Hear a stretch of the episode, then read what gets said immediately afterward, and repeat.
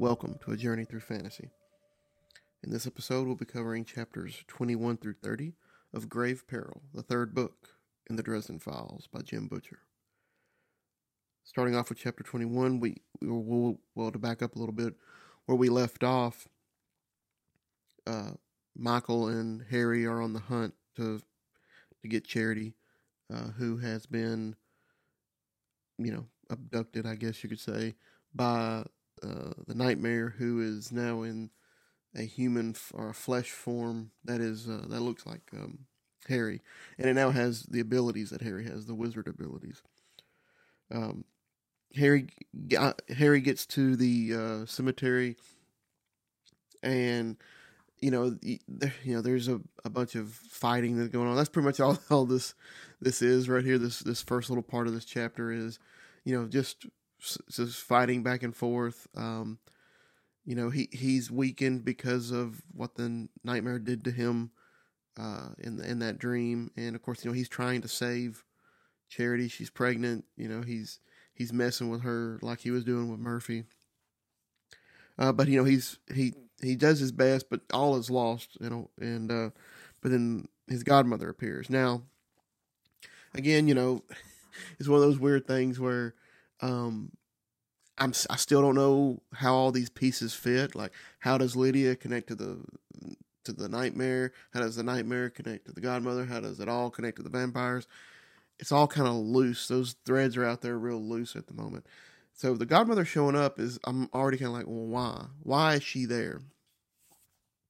Uh, well, regardless of why she's there, he ends up making a bargain with her, uh, another bargain with her, because he, you know, he's trying to save Charity, and um, and so he, he, what he ends up doing is, um, she kind of gives him a hint that the stuff he needs to defeat it is all around him. And so he remembers something about demons not wanting to cross over like water, treading water. I don't something about water, and and it's raining, of course. So he kind of uses the rain to kind of scare the demon off in a way. Demon runs away, uh, and at the very end of it, of course, Harry being Harry, he tries to wiggle out of the deal. And Michael has has gotten there and and the the sword had had in the midst of all the battling that happened the sword had had uh had uh, well the sword is now in Harry's possession. And um so he's trying to wiggle out of that out of the out of the deal he made with the godmother. And a hellhound sort of goes after him.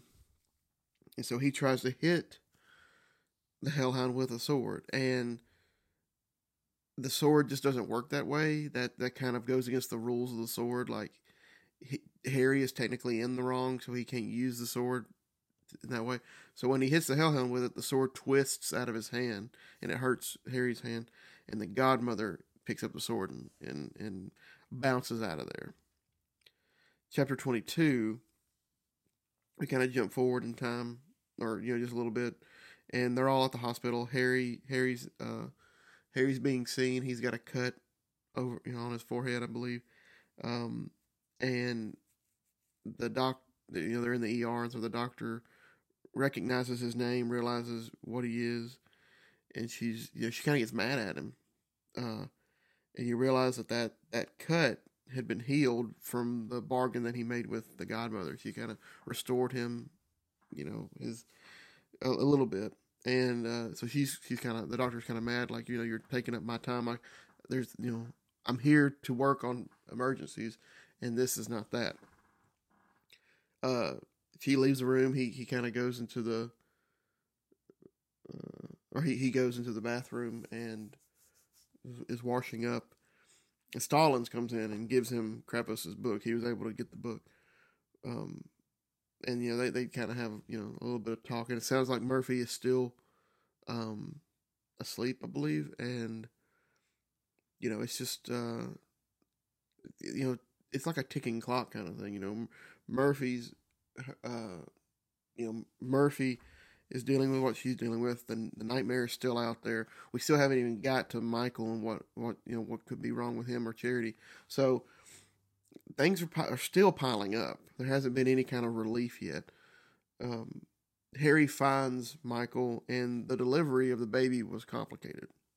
The baby might not make it. They're only giving it like I think I believe thirty six hours, and uh, you know Charity is you know is not taking it well. Um, and so they kind of him and him and Michael kind of get to talking, and they they figure out that someone has to be pulling the demon strings. It's not the demon trying to exact revenge on these people. It's somebody's somebody's pointing at where to go. So chapter twenty three. Harry decides he's going to capture the the nightmare. Uh, he he he's able to talk Michael into coming with him, and they they go back to his apartment. He's down in the basement. He's trying to get the spell, you know, get it set up. Michael keeps interrupting him because Michael's kind of still not big on the spells and the incantations and all that mess. Um, but but he you know he he kind of gets aggravated at, at Michael that he keeps interrupting him. But he, he gets the spell going, and he he gets a hold of the nightmare. He finds it, gets a hold of it. But then Susan calls, and Susan, Michael answers, and you know, so of course he comes down there and yells down there and tells Harry what's going on. She's mad. She wants him to talk to him, and Harry's like, "I'm busy. I can't. You know, I'm in the middle of, of trying to capture this thing." Um, and like, sort of a negative, not not necessarily like a complete negative, but this this scene just didn't feel. It felt manufactured to to further the plot or to sneak in some some um, some setup for a payoff later because I feel like Michael would know not to interrupt Harry because he's in the middle of doing this thing. And and you know maybe Jim Butcher was trying to get it across more so that that Michael didn't understand what Harry was doing, but regardless, I just don't feel like Michael would go interrupt Harry like that. I don't know. It just it like I said, it kind of felt manufactured to kind of push the plot along. But you know that's okay. That's okay. Um, so Harry says, "You know, I'll call her back." He he he finally gets a real hold on the nightmare, and he uses a bounding spell on it. So now, the demon can only go after Harry, and not anybody else. And as soon as Harry's dead, the demons then then go go after other people. Um, he tells Michael that, and Michael points out like that's kind of dumb. Why did you do that? Um, and the chapter ends with Harry saying that they're going to go to the party, the the vampire party. So you know, we kind of get that payoff. You know that, that that was set up. You know there was going to be the vampire party. Harry didn't want to go. You, I mean, you knew some way somehow he was going to get there. They wouldn't set it up. The vampire party was kind of like Chekhov's gun in a way. It, it, was one one use of it. It's like you set it up, you you know that Harry's gonna gonna get there. Um, I just didn't know how how I didn't know what route we were gonna take for him to get there, and I you know even at this point I'm still like okay why is he going there? But um, but I I think basically you know because they believe that pro- because of the connections of the vampires and Lydia, and you know Lydia's connection to the nightmare whoever's pulling the strings in that mirror probably would be at that party. So chapter 24, Michael and Harry arrive.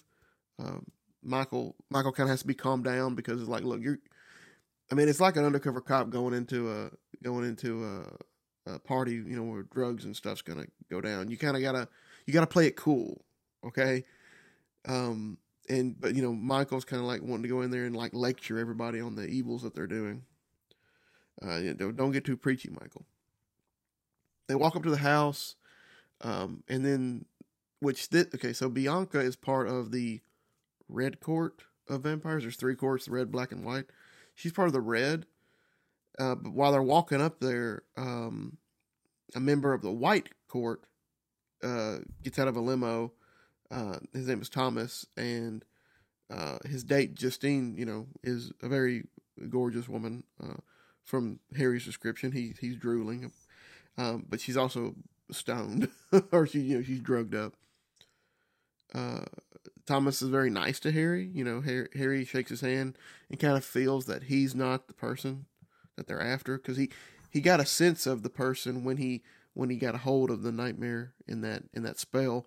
So he's kind of he's kind of um uh that that M Night Shyamalan movie Unbreakable is that the name of it? The one with Bruce Willis. It's kind of like a superhero movie that's not a superhero movie. Uh, you know, he he kind of you know he's touching people and he can kind of sense if they're you know whatever, or it's or it's kind of like um, if you've ever seen uh, Frailty with uh, Matthew McConaughey and Bill Paxton uh, and Powers Boothe. He, he uh, there's the God's hand killer. He can he can touch someone and kind of tell if they're good or bad or you know what sins they've committed and stuff like that. It kind of they're kind of using that like Harry's touching him, trying to see if he can feel that same sense that he got. Um, they enter through they they they enter into the house. Whatever they they kind of walk. I was kind of maybe it was just because I was getting sleepy when I was reading this chapter, but I was kind of thinking like they were inside and then they walked onto like this little ledge and it was like stairs led down to a courtyard outside. I don't know, I could be wrong on that.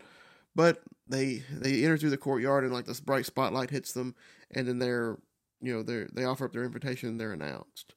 Um, that's when you kind of realize that like Harry is in a costume and he is um uh he's in like cheesy like Dracula type costume.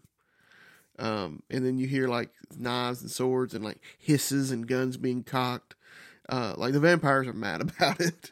Um, but that seems very typical of of Dresden. And again, that kind of points back to and again, I'm I'm not advocating for this, but just in my head when I'm reading it, I'm thinking of people like Ryan Reynolds. It seems like a Ryan Reynolds type thing he would do. Uh, when when Harry gets serious, he doesn't he doesn't to me he doesn't come across as a Ryan Reynolds character. But when he's doing these little things, it very much feels, you know, like that. So chapter five, uh, Thomas kind of breaks the ice in a way because he's already been introduced in. He's down, he's down in the courtyard, and he's he kind of makes a joke to kind of bring uh, you know lighten the mood, I guess and Bianca kind of threatens Harry, and so like Harry already thinks like they're gonna try to do something, like the ho- the hospitality. They're gonna try to in, provoke them in such a way to where they can they can hurt or kill them and not it be a breach of the hospitality. Harry, uh, you know, walks down to the ground floor. They notice that they're being circled by, you know, by the vampires. Uh, they go to get a dr- they go to the drink table, and Kyle and Kelly are there. Uh, they kind of poke fun at one another, and um, I believe Kyle hands, no Kelly hands uh, hands him some wine. Um, Harry takes a drink, and Thomas gets there to tell them the wine is is poisoned. um, chapter twenty six. Uh, the guests start dropping like flies everywhere the wine had had that vampire saliva in it. Uh, Harry tries to throw up as much as he can to get it out of his system. Um, Michael kind of uh, is you know says, "Hey, we need we just need to get out of here," but Harry talks him into staying. Uh, there's a, a, Centurion Knight. That's like the outfit the guy's wearing, um, and a Hamlet person, and so they're thinking, you know, those two aren't vampires, or they're just they're they're people that it could be, right? the, it could be the person they're looking for. So they go to this Centurion Knight. Um, they kind of notice that his outfit is like the real deal. It's not some costume. It's it's it. Um, Harry, you know, Harry introduces himself, and then the person says Harry Dresden, and it like knocks knocks Harry back. And then Michael realizes, like he tells uh, Harry, he's like, "Look at his cigarette, dude." because he's been smoking this whole this whole time, and you see smoke coming out of his mouth. The cigarette's not lit, but he's still being able to smoke it, and so that's when they're like, "Oh, he's a dragon." Uh, and uh, he kind of says, you know, dragons can take whatever form they want. Um, it, it kind of feels the way dragons are supposed. In my, this isn't not this isn't a unique opinion. I'm sure a lot of people have this opinion. I, I've heard it from other people, but the dragon is very much in the sense how dragons I think should be written, and that's that they're almost Lovecraftian. They're they're um a, almost deity like. They're alien, and they don't care about us. And that's kind of how he's written. Uh, but you know he he waves his hand and throws Harry down like with a thousand pounds of force.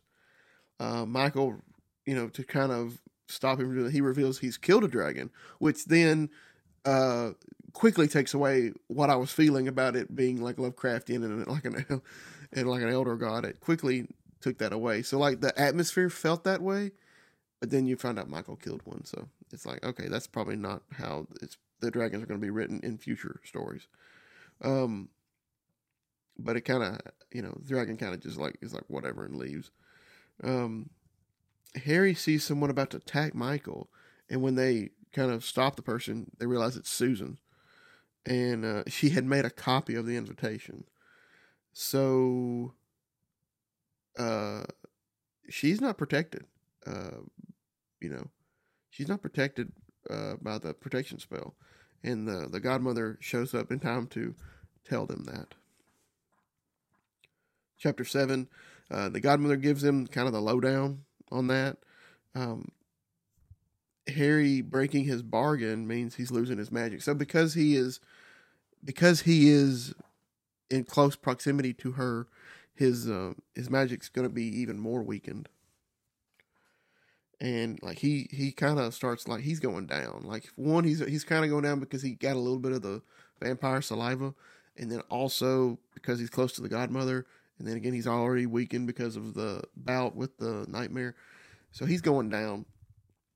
And so Susan bargains, you know, to you know help him for some for a year's worth of her memory. They agree to it. Godmother leaves Harry is somewhat back to normal, but Susan kind of drops the, the the stinger at the end of the chapter. She's like, they basically say, "We got to get you out of here because whatever." And she's like, "Okay, um, but who are you?" Uh, so, chapter twenty eight.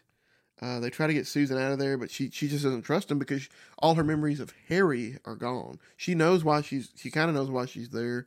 She she remembers those type of things, which I think there's a little bit of funky logic with that.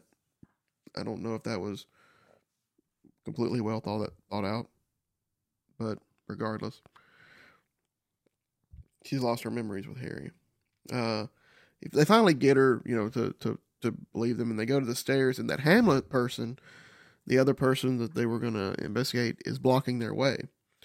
Uh, and it's like a woman who's like almost dead and uh, we find out that it is Mavra of the Black Court, which they dropped the hint earlier that the Black Court had has seen better days. It, it's a it's like a dying court. Um, we get some backstory that Michael killed her children and grandchildren. Um, then she draws in some kind of darkness magic, and Harry realizes she's the one that's doing the barbed wire stuff because he feels that cold. That barbed wire stuff was his or was was her. Uh, they push her back with like crosses, uh, and she goes up to the door uh, at, the, at the very top, just as the hour of socialization is up.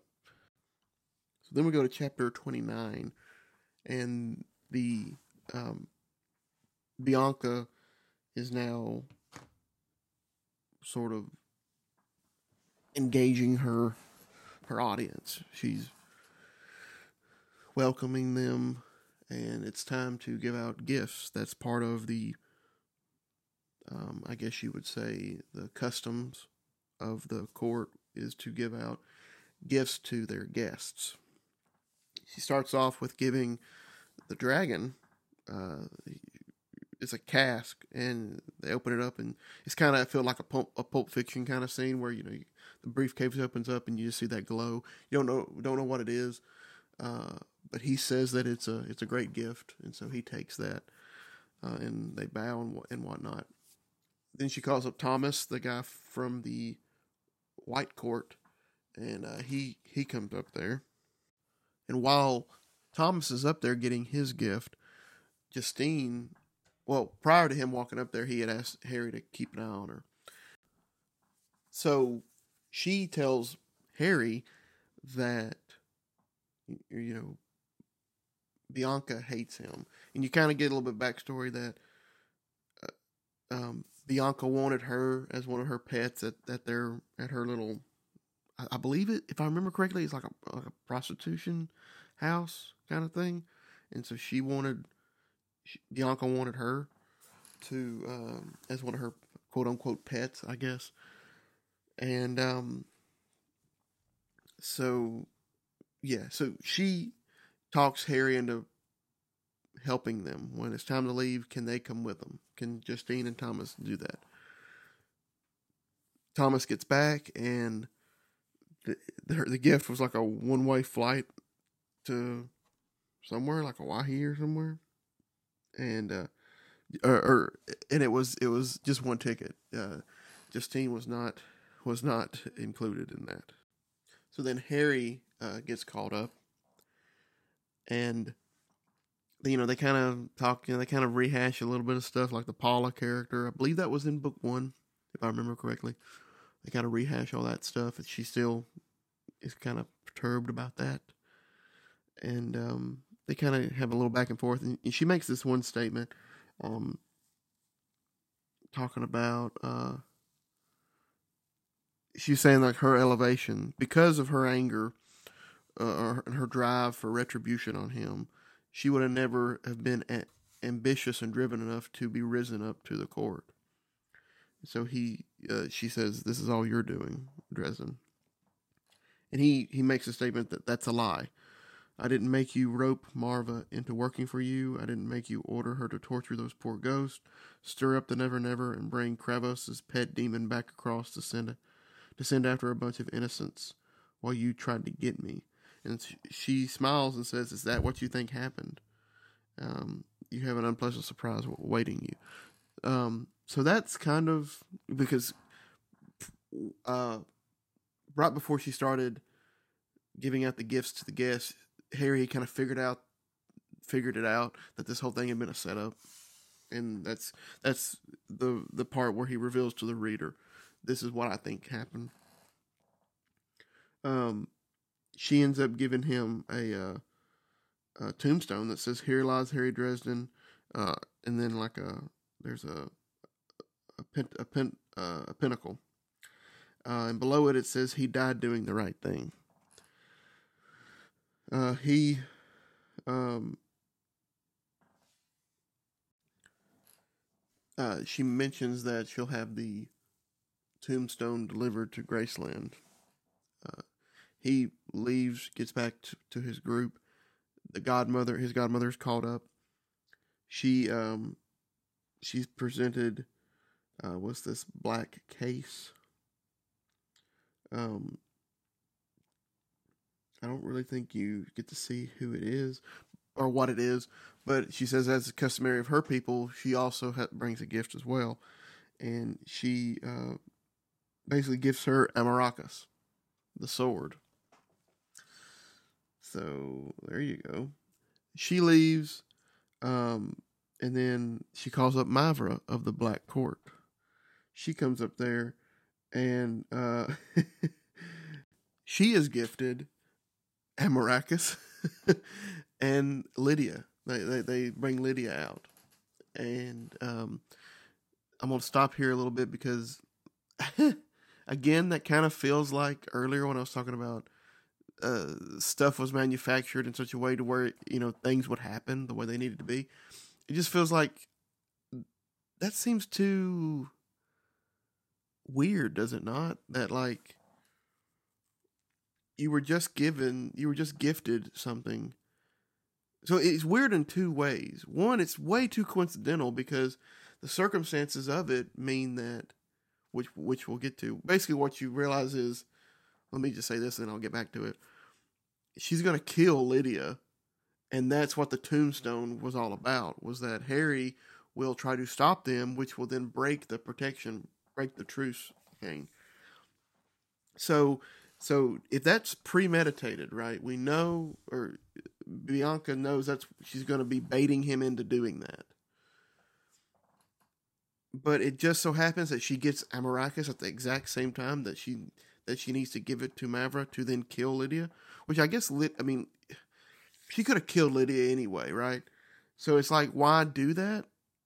Other than, I don't know, to just make sh- to let you know the sword is there, um, which could be a setup for another payoff. It just feels weird. Again, one, it seems too convenient, and and two, if you think about it in real life, if this was a real thing, right? Let's just say you, I don't know, let's say the president of the United States was holding a ball and he was giving gifts out to to certain people, uh, certain guests, like delegations from other countries, and like the like the delegation from, I don't know, France said, "Well, I'm going to give you a gift too." Gives them, I don't know, a golden egg, and then they call up the German uh, delegation, and and then he the president gives that egg that was just given to him from the French delegation gives it to the German one. Would that not just seem weird?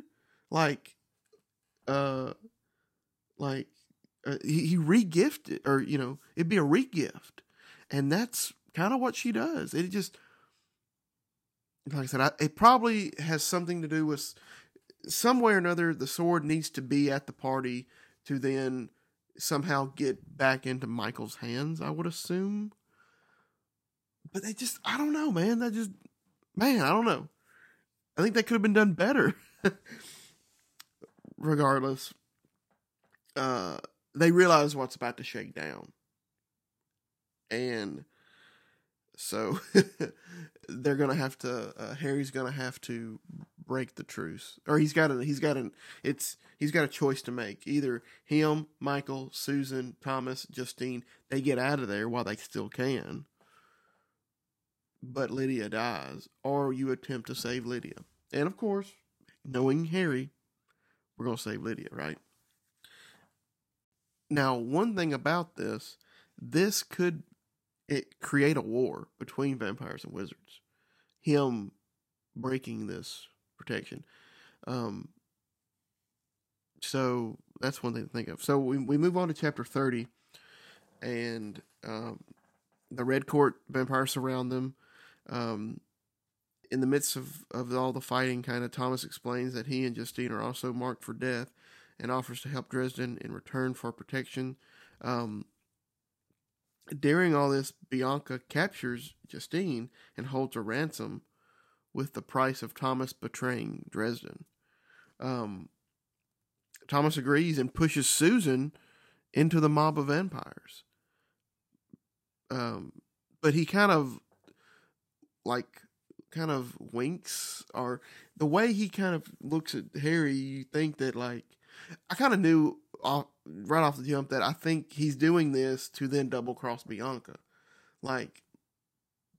Uh, but but you know, I don't think Harry sees it that way naturally.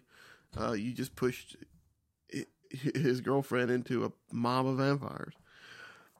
But Bianca double crosses uh, Thomas, uh, and uh, keeps Justine, ordering Thomas's death. Basically, um, he flees while while uh, Susan is is being dragged away, screaming.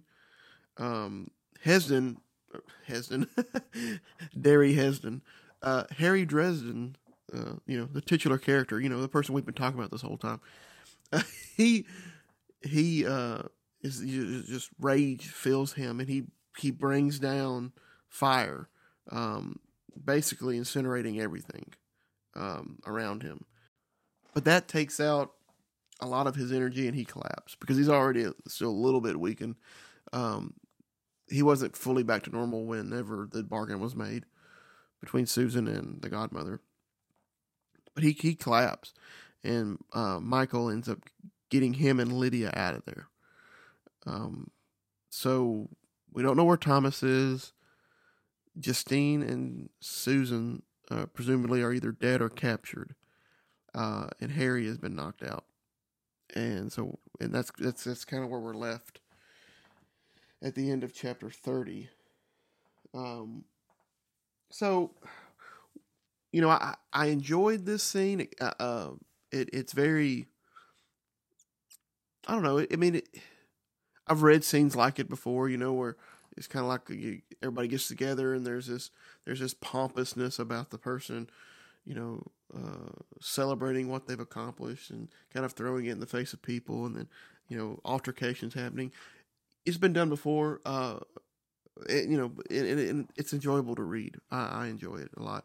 Um, my only concern, which is weird for me, because when I write, I kind of try not to describe too much. I kind of, I, I, and I could be misquoting this very badly, but I remember somebody, some author, compared like different writing styles. Like some authors paint pictures, like they're they're the ones creating the detail and telling the story completely. But then some authors, and I think George Orwell's one of these, and it might have been him that said it. They're they're all you do is you draw the window to to the world, and then the reader kind of fills in the details in a way, and you try to get out of the story's way as much as possible. That's how I like to write. I'm not saying that's what I like to read, but that's how I like to write. I, I, I don't I don't like too much fat on my on my stories. But um and I and you know Butcher's kind of a you know I think he gives enough detail. He's somewhere in the middle. He he's about where most authors are. But I feel like more detail could have been given to this scene because a lot of talking and stuff was happening where it still felt like there was imminent danger. And I'm like, what's what are the vampires doing while you're doing this? I know they can't openly attack yet, but it's it's kind of like I don't know how to feel. Should I be a should I be tensed up for what's happening, or you know, or is this just you know like a normal party? And I'm guessing that's what was meant to come across. But when I was first reading it and they were getting circled by the vampires, I was like, what? I was like, I don't know what kind of emotions I'm supposed to be feeling right now. So maybe that's that's that maybe that's on me, just the way I interpreted it. But I don't know. It it, it felt weird. Uh, that part kind of felt weird, and yeah, I don't know. It just and you know maybe just saying it out loud maybe that's really all it was was that because it was the hour of socialization and harry hasn't hadn't been provoked to act yet they couldn't really do anything but i don't know the way it read the first time through was kind of kind of weird. But like I said, I, overall, the, the, I enjoyed the chapters. Um, I don't really, I didn't really care about the cemetery scene, as as you could probably tell, because I didn't really go into too much detail about it. It kind of just felt like a, a, plot beat to get you there, to get to get us somewhere, and you know, it, it I definitely enjoyed the hospital character scenes. I enjoyed the summoning of the Nevernight and I or the Nevernight. What the heck? The Nightmare and I enjoyed the um uh, the the party. I enjoyed I enjoyed that tremendously. So uh, we have one more episode uh in this. Uh I was initially going to do uh, an episode sort of going over the final chapters and then a secondary episode reviewing the whole book, but I think that'll be one one complete episode. Uh, and that'll be the next one. And then there'll probably be a short break and then we will pick up with the next series, which will be a trilogy. Uh, and I'm not going to announce what the trilogy will be at this point in time, but it'll be some uh, some f- fantasy trilogy, and we'll go through those three books in a similar fashion that we're doing this. Probably won't do ten chapters at a time. Probably will only do five. We'll see. We'll see how dense the book is. Like I said, the the, the Dresden Files books, at least these early ones, are going to be what I consider palate cleansers. We'll kind of sprinkle them in in between these trilogies and series that we read. Uh, this uh, the Dresden Files, and then I think there's several books by Will Wight uh, that kind of fall into that same realm. So we'll we'll kind of sprinkle those in as we need to. Um, but yeah, I hope you enjoyed this episode. Come back next time for chapters 31 through 39 and the final review of the book. Enjoy your day.